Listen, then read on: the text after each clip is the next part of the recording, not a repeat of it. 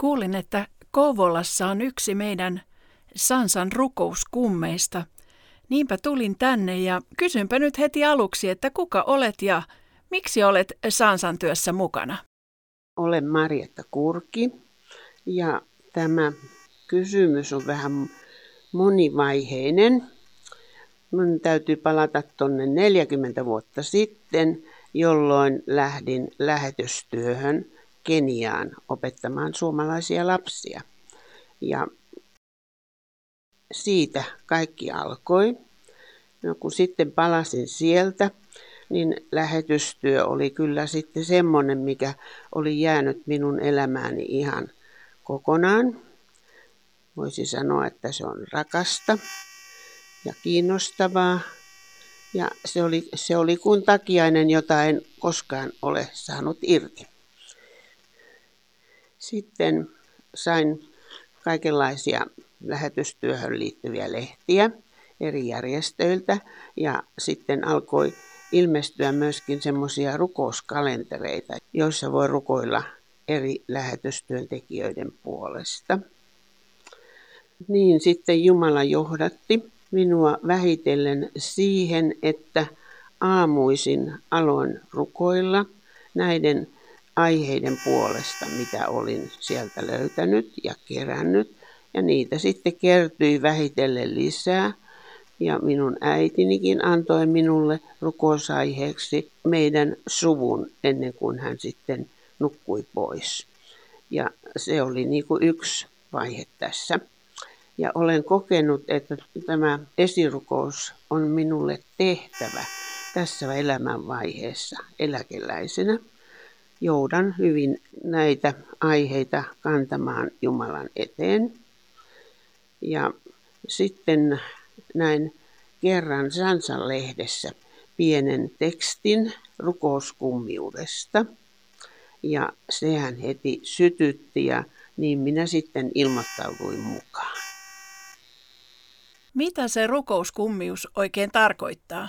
Se tarkoittaa sitä, että minä saan tältä henkilöltä, joka hoitaa näitä asioita Sansassa, saan henkilön nimen ja voin katsoa sieltä netistä hänen kuvalokuvansa myöskin.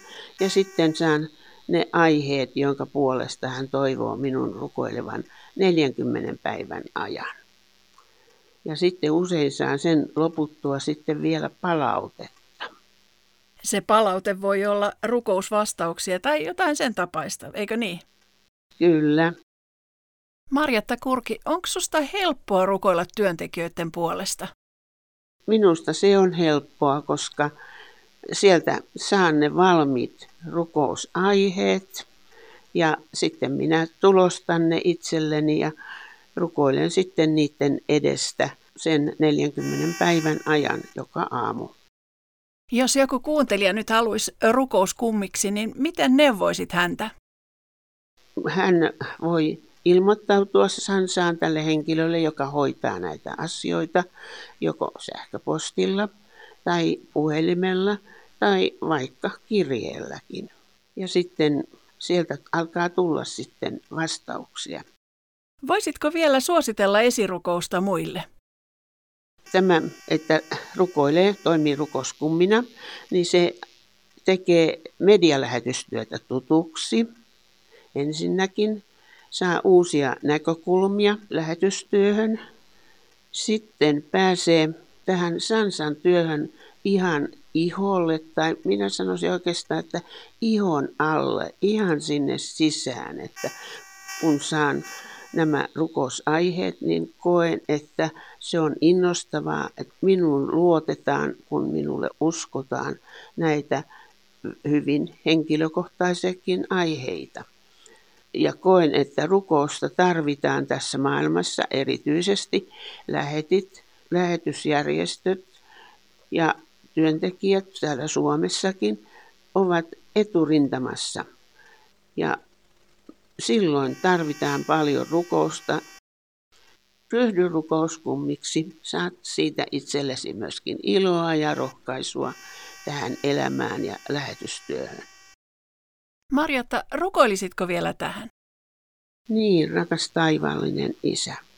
Kiitos siitä, että saamme kantaa medialähetystyötä sinun eteesi ja kaikkia heitä, jotka ovat lähteneet lähetystyöhön ja ovat siellä eri puolilla maailmaa. He tarvitsevat rohkaisua ja tukea siihen tilanteeseen, missä kulloinkin ovat, ja johdatusta sinulta. Kiitos Isä, että näin saamme heitä kaikkia muistaa. Jeesuksen nimessä, amen.